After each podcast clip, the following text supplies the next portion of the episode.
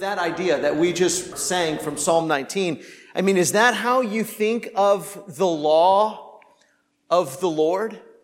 I mean, it's not how I used to think of the law of the Lord, the Torah, the especially Genesis, Exodus, Leviticus, Numbers, Deuteronomy. I mean, do you look at that section of scripture and think to yourself that uh, it's sweeter that it, what, what, does it say? Sweeter also than honey and drippings of the honeycomb. I mean, is that how you think of the law of the Lord? That's how David thought of the law of the Lord. I think that's how we should think of the law of the Lord, especially given what we know as the law has been fulfilled in Jesus. But even, even before that, the law is an incredibly gracious story. It is all about the love and the mercy and the grace of God. And you say, oh, Wes, how can you say that, right? I mean, it's about this angry God who is like killing people and sacrifices, and you got to make sacrifices to keep this angry God happy.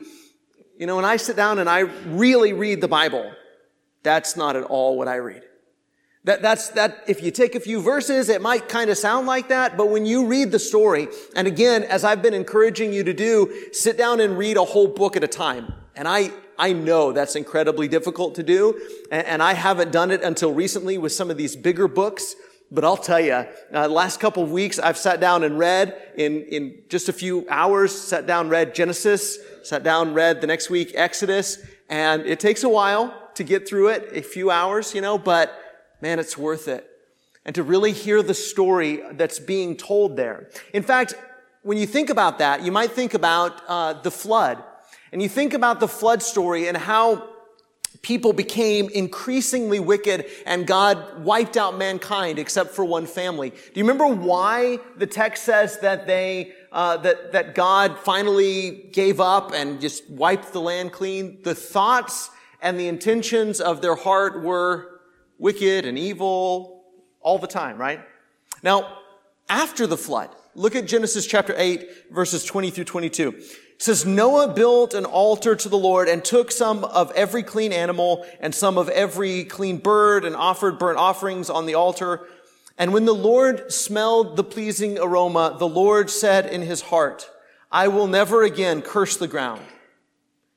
I will never again curse the ground because of man. For the intention of man's heart is evil from his youth. I mean, wait a second. I mean, does that seem like it goes together in your mind? Neither will I ever again strike down every living creature as I have done. Why? Because man is evil even from his youth. Do, do you see the, the act of mercy and pity there? God says, from this point forward, I'm going to bear with them. It's not that they deserve to be bared with, bore with. No, I don't know. It does, they, they don't deserve to have me be long suffering towards them and patient towards them, but I'm going to be. I'm going to, I'm going to bear with them.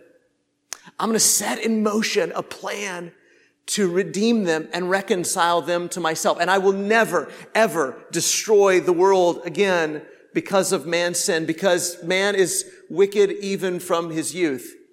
And it's not, I mean, it's not that they can't help it. It's, it's just that they're weak, isn't it? I mean, as Paul moves into the New Testament, Paul continually uses the metaphor of the flesh. And I think that's what Paul means when he talks about, the Greek word is sarx, flesh. When he talks about our fleshly nature, he's saying, we are corruptible and we are weak and we are susceptible to sin. And God says that God looks at mankind and he says, even from their youth, they're wicked. Their thoughts, their intentions are evil. But because of that, and because I am who I am, I will bear with them and I won't destroy the world again because of their sin. Now, We've been talking about the book of Leviticus and talking about this holy God that we serve. And really, this passage in Genesis 8 ties to that, doesn't it? Because it's all part of the same plan. That God says, I'm not going to destroy them. I'm going to figure out a way for me and mankind to be reconciled together and to be in covenant relationship with each other. I'm going to figure out a way for us to be married together.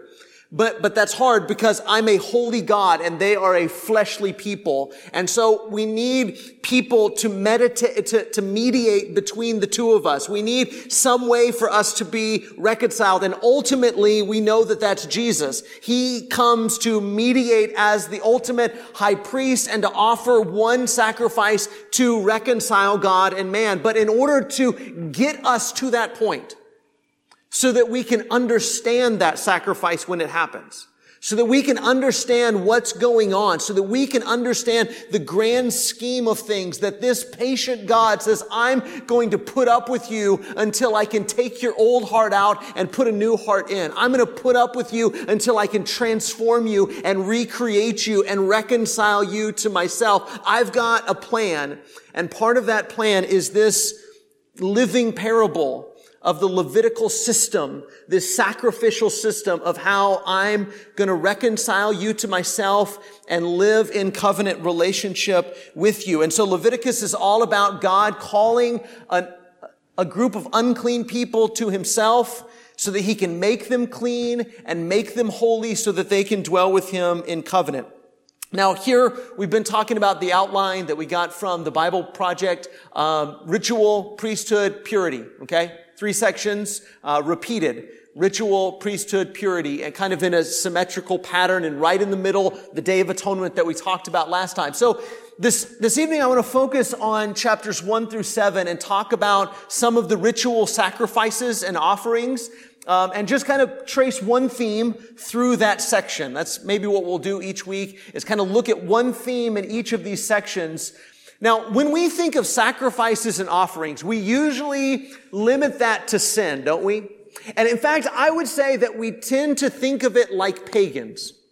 We tend to think of sacrifices like pagans. You remember the story in, in 1 Kings when, when Elijah and the prophets of Baal are on Mount Carmel and they're, they're kind of having a, a showdown, remember? And there's two altars and, and the, the priests of Baal, they, they've got the sacrifice there and they're praying for fire to come down. And Elijah's like, you know, he's, he's kind of, you know, toying with them just a little bit. I, I love the little bit of sarcasm. It's cool. You know, and so he's saying, you know, why don't you shout louder? Maybe he's on vacation or maybe he's in the bathroom, you know, yell a little bit louder. And so they're yelling louder and they're even cutting themselves, right?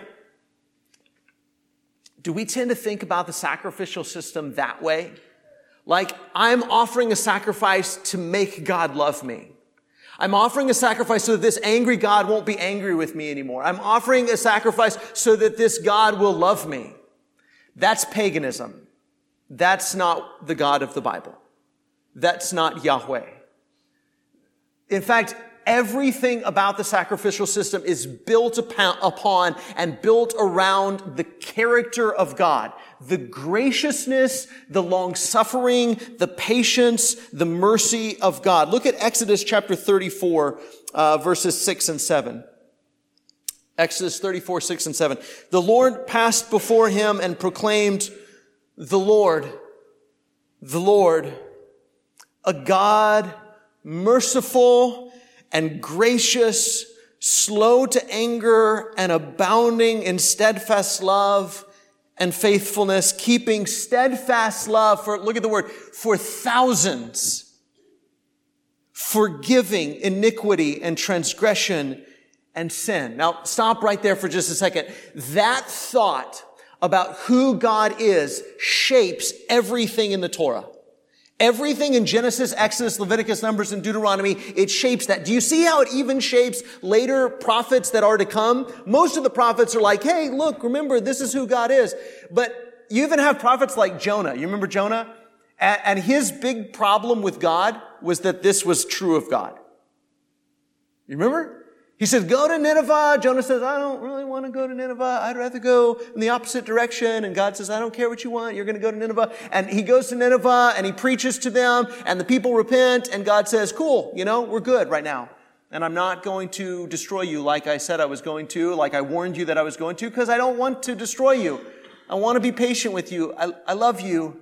And yes, I know you're the capital of the worst empire in the world and you're Assyrians and pretty soon you're going to wipe out my people, but I love you too.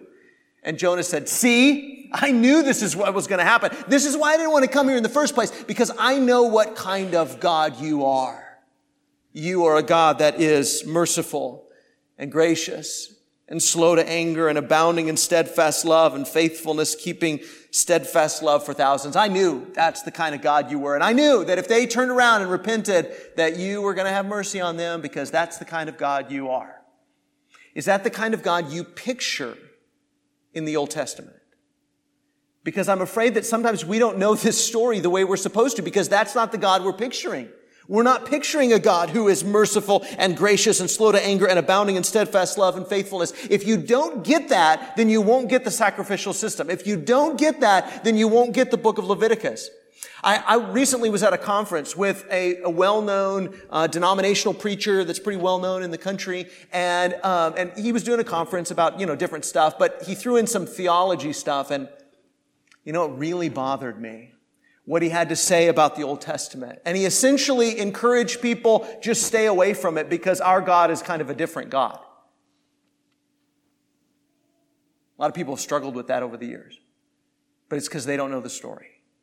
And when you don't know the story of how Jesus is the culmination Jesus is the climax of a story of a God who has always been merciful and gracious and slow to anger and abounding in steadfast love and faithfulness. And he keeps steadfast love for thousands, forgiving iniquity and transgression and sin. If you don't understand that that's the God of the Old Testament, then you won't understand that that's still the God in the New Testament because he's the same God who sent his son in flesh to die upon the cross and you won't understand the story of the Bible. You won't understand the gospel, but this is who our God is. And this is what the sacrificial system was all about. And you said, but Wes, you, you didn't finish it. It says, but who will by no means clear the guilty, visiting the iniquity of the fathers on the children and the children's children to the third and the fourth generation. Well, first of all, would we want to serve a God who didn't punish the guilty? I mean, would we really want to serve a God and put all of our trust in Him and say, I know I can trust you with my future. And I know I can trust you when my enemies are stronger than me. And I know I can trust you no matter what happens because you just let everybody off the hook. Right? That's not the kind of God we serve. We serve a God who will deal out justice. But, but do you see what it says? It says that He keeps steadfast love for thousands. But there are times when He has to punish the guilty. And he very well, when he drives people into exile, he very well may keep them there for, I don't know, three or four generations. And then what? he says, come home. Come home. Because I love you. Do you see? You see, his mercy is for thousands and his forgiveness is so abundant. And yes, there are times when he has to punish, and there's going to be times when he has to punish Israel and he has to drive them out. And for three or four generations, they're going to have to be away from him but he forgives and he washes away iniquity and he says, come home. And, isn't that, isn't that what the whole Bible is about? Isn't that what the gospel is about? Isn't that what this story right here in Leviticus is all about? So God is a God who knows our weakness. He says, I know. I know from, from the time you're a kid, you're wicked and you're evil. I know. I know. I know that even when you try to do what's right and you try to do what's good and you try not to do the things that are bad, I know you still mess up. And instead of wiping you out and saying, I'm done with you, I'm going to set in a place, set in place, set in motion a plan to not only bring you to myself in the meantime, but to change you and transform you in this life and in the life to come, right? And these sacrifices and offerings that the people made in the book of Leviticus that God is telling them about, they are twofold. They're not just about sin. Do we realize that? Do, do you see the offering that, that Moses, or Moses, huh, Noah made? It's like the old joke, you know, how many of each animal did Moses put on the ark? None, because it was Noah. You know, so I'm sorry. Anyway, um, I just get really silly on Sunday nights. it's because it's a class and not a sermon. Um, so when Noah offers the sacrifice, it's not about sin, right? I mean, it's, it's about gratitude. And a lot of the, the sacrifices and the rituals in, in Leviticus are not about, please forgive me. They're about, oh God, you've been so good to me. Oh, you've done so much for me. A lot of it is a direct response to God's graciousness and God's kindness and God's mercy. So much to say, I love you so much, God. I don't know what to do, but to take something that's mine and sacrifice it to you because you are just so good. And so Leviticus explains, if you want to do that, here's, here's how you do that. Because God is so, so incredibly good. And, and others that are about sin, they are also a response to God's character of graciousness and, and patience to say, I want to maintain this relationship of grace and mercy. It's not, please love me, please forgive me. It's, you've already shown yourself to be a God who loves and forgives. And on that basis, I offer to you what you've asked me to offer to you to make atonement for the sins that I've committed because I already know that you're a God who loves and forgives and shows mercy and shows steadfast love for thousands. The sacrificial system presupposes God's character and his people's faith and love for him. Now, I want you to think about that for a second. The sacrificial system presupposes God's character of graciousness and forgiveness, and it presupposes that the people offering these sacrifices are people who have put their faith in Him and love Him. Now, when we follow the story even further, and we see the people continuing to offer up sacrifices, even though they really don't love God, even though they're perverting justice, even though they're mistreating people and they're being violent and they're acting like the Gentile nations, they make a mockery out of the sacrificial system, right? The sacrificial system is not there to say, hey, God, even though I do all these bad stuff, will you please forgive me? Or I can trick you into loving me and forgiving me because, uh, all, after all, I'm offering these sacrifices. That's what it is to honor him with your lips, but your heart is far from him. You pervert and make a mockery out of the system when it isn't based on God's character of mercy and love and grace and on your response of faith and love for the God who saves. Everything even comes out of the Exodus event, doesn't it? Because you're a God who delivered us out of, out of slavery, this is what we offer back to you to maintain our relationship of grace and mercy and also to thank you for our relationship of grace and mercy. And, and when their hearts became changed, corrupted, so that it wasn't that anymore, it made a mockery out of the sacrifices. And God eventually gets to the point where he says, stop, stop it. I don't care. It's not that I'm just like devouring. I'm not some pagan God who just loves to lick up blood and, you know, eat these. This isn't my food. I don't need your sacrifices. What I want from you is for you to see me for who I am and to care about maintaining this relationship. But if you're perverting justice and you're acting evil and wicked, but offering up sacrifices and thinking that that's going to maintain our covenant relationship, that's just ridiculous. And I won't stand for it. And God does punish the guilty. How is it that he says, he will by no means clear the guilty, visiting the iniquity of the fathers on the children and the children's children to the third and fourth generations. Okay, now let's look at Leviticus chapter 4 and let's trace kind of one theme. As I was reading through this, one word really stuck out to me. And I thought that's kind of worth exploring and kind of thinking about for just a little bit this evening.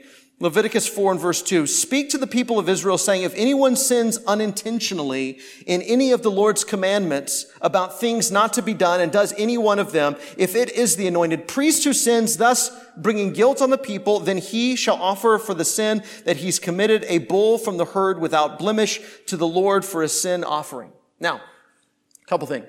One, do, you notice the unintentionality of the sin there in verse 2? It says, if somebody sins unintentionally, and in this case, he goes on to specify if it's a priest who sins, this is how the priest is to take care of that. Does unintentional sin still bring guilt upon the individual and upon the people? Yeah, absolutely. It brings guilt upon them. I mean, doesn't sin do that? Doesn't sin affect everything? Whether it's intentional or not, it affects everything.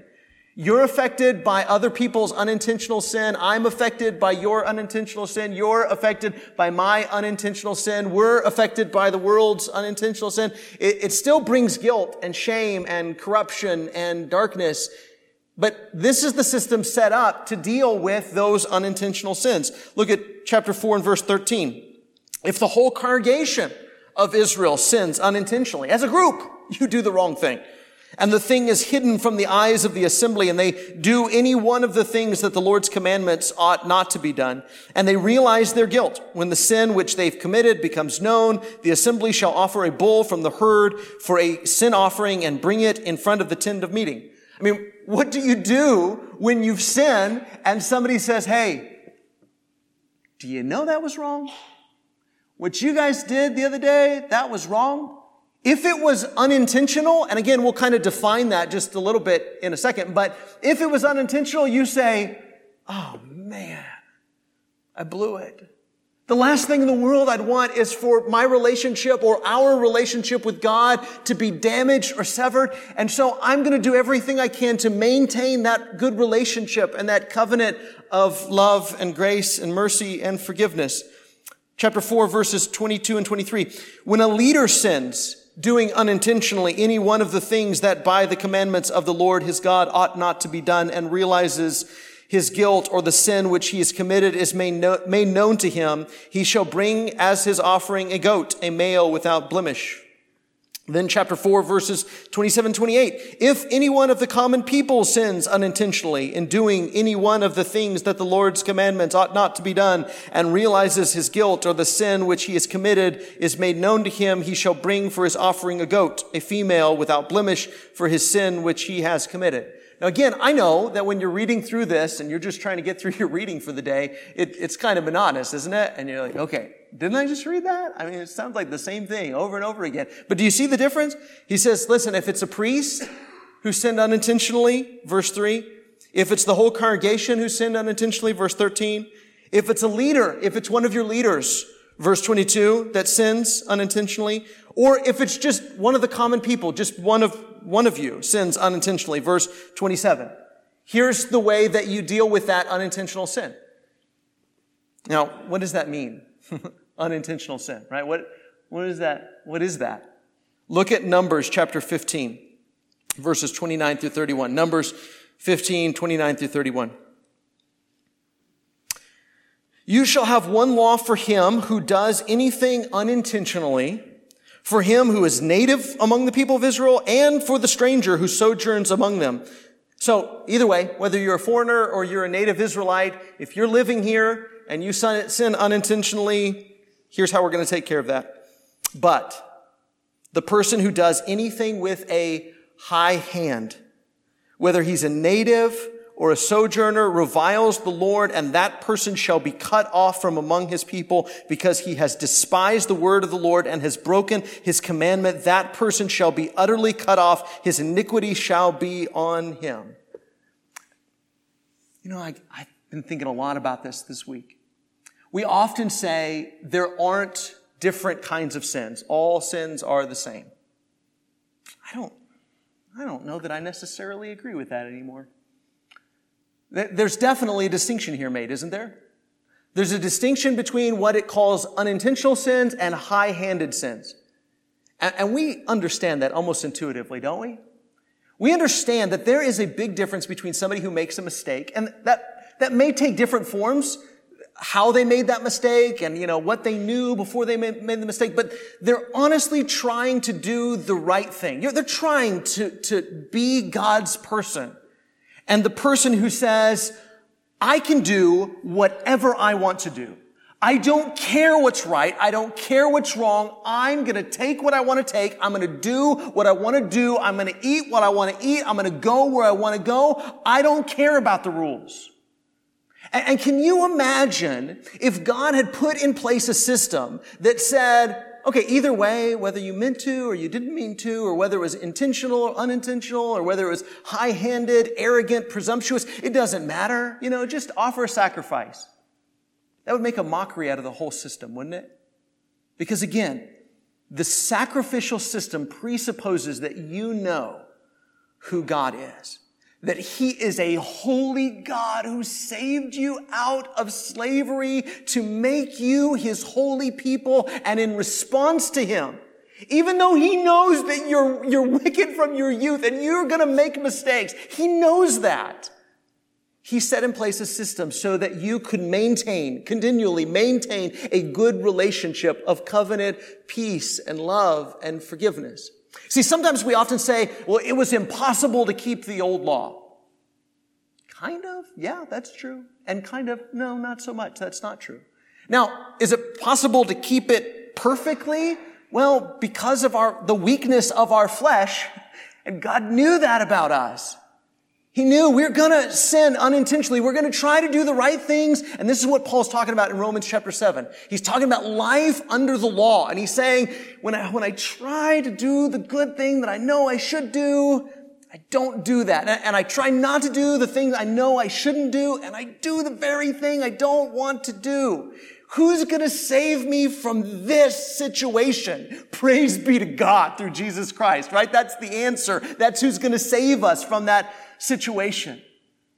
But was it possible to maintain a relationship with God under the Old Testament system? Yes. God was a good God and he just wanted his people to dwell with him. But of course it was pointing forward to a better system. Because as we said last week, all the sacrifices continue to stack up because unintentional or not, sacrifices are still being offered. And there's still this continual reminder that something is still broken and something needs to come. Someone needs to come and deal with this. But at the end of the day, if somebody says, I don't care who God is, I don't care what God says. I'm going to do what I want to do.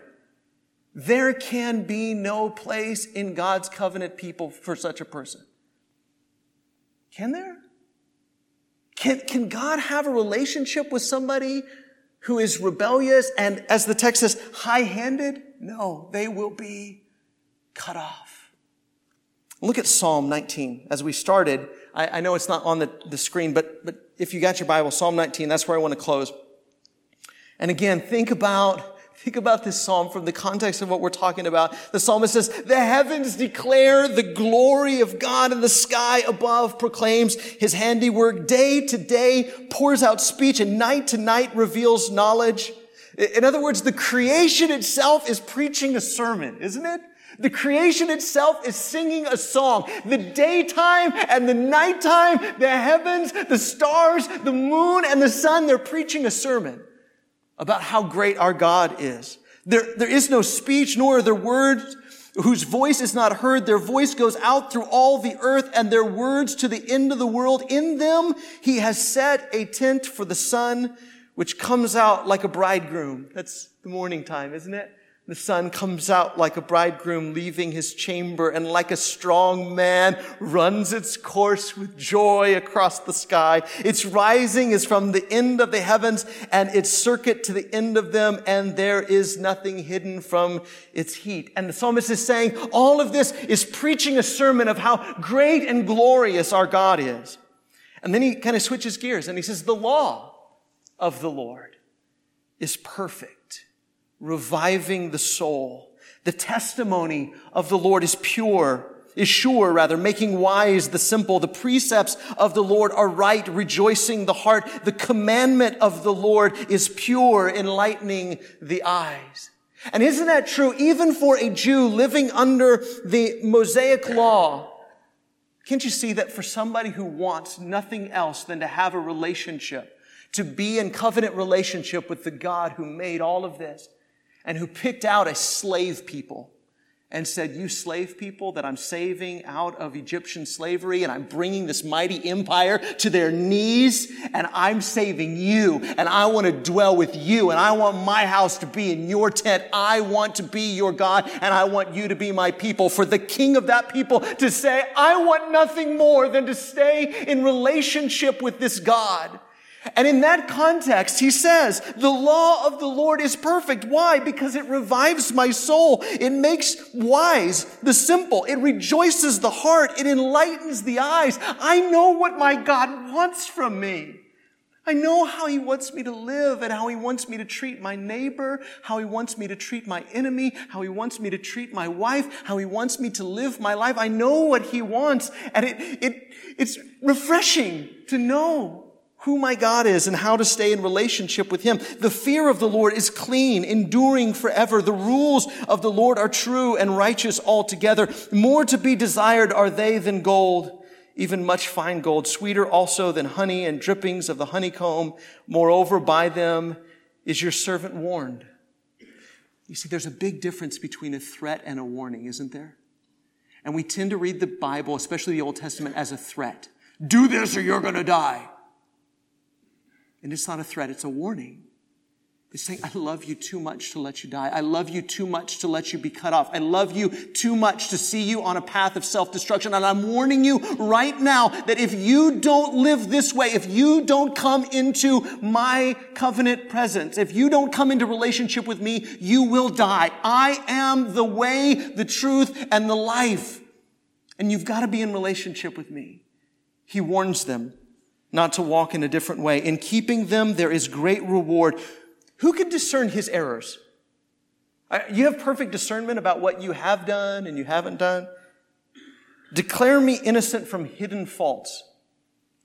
I've blown it. I don't even know how I've blown it. I've done things that I'm sure I've messed up and I don't even know how I've messed up.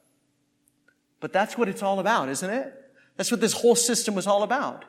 And even under the Mosaic law, you're forgiven, right? You're forgiven. You're washed. You're cleansed. All those things that you shouldn't have done. And you're like, man, there's so many rules. God, how am I going to keep them all? Just, just trust me and follow me and try and walk by faith. And all those hidden things that you, you messed up on, forgiven. Right? That's what he's asking for. Declare me innocent from hidden faults. Keep back your servant, though, from presumptuous sins don't let me commit high handed sins where I say, I don't care what you want me to do. Keep back your servant from presumptuous sins. Let them not have dominion over me. Then I shall be blameless and innocent of great transgression. And then he ends by saying, Let the words of my mouth and the meditations of my heart be acceptable in your sight, O Lord, my rock and my redeemer. And now our high priest has come and offered himself as a sacrifice so that we can forever be cleansed of all of our unintentional sins. And you say, well, what about my intentional sins? We repent, right? And even those things in God's graciousness, even the things when we were high end and we said, I don't care what you want, even those things can be treated as, as unintentional sins if we're willing to repent. That's the story of the whole Bible. But if you persist intentionally in disobedience. And this is, I keep coming back to Hebrews chapter 10, 26 and following. And he says, if we go on sinning deliberately after receiving the knowledge of the truth, there no longer remains a sacrifice for sins, but a fearful expectation of judgment and a fury of fire that will consume the adversaries. And he says, anybody that set aside the law of Moses died under the testimony of two or three witnesses. How much worse punishment do you think will be deserved by the one who has trampled underfoot the Son of God and has profaned the blood of the covenant by which he was sanctified and has outraged the Spirit of grace? Do you see that passage in Exodus that God is this loving, gracious God, but he will by no means clear the guilty? That's the story of the Bible. He is both. He is a God that it's a fearful thing to fall into the hands of God. But he's a God who wants more than anything in the world. He wants so much a covenant relationship with you and to save you from self-destruction that he gave his only begotten son. That everything that you've done and messed up on and all of your weakness, it's forgiven. It's like it never happened. And if you walk in the light as he is in the light, you walk by faith, you walk by the Spirit of God, you are justified. Oh, isn't that good? Let's live that way. Let's pray. Father, we have one prayer tonight. We ask, Lord, that the words of our mouth and the meditations of our heart be acceptable in your sight, O Lord, our rock and our redeemer. Father, we thank you for the forgiveness that's been poured out for us through Jesus. Thank you for his intercession. Thank you that He is our mediator. And Father, we pray that you keep us back from presumptuous sins and forgive us of all the things that we've done. Lord, you are so good to us and we love you. And it's in Jesus' name that we pray. Amen.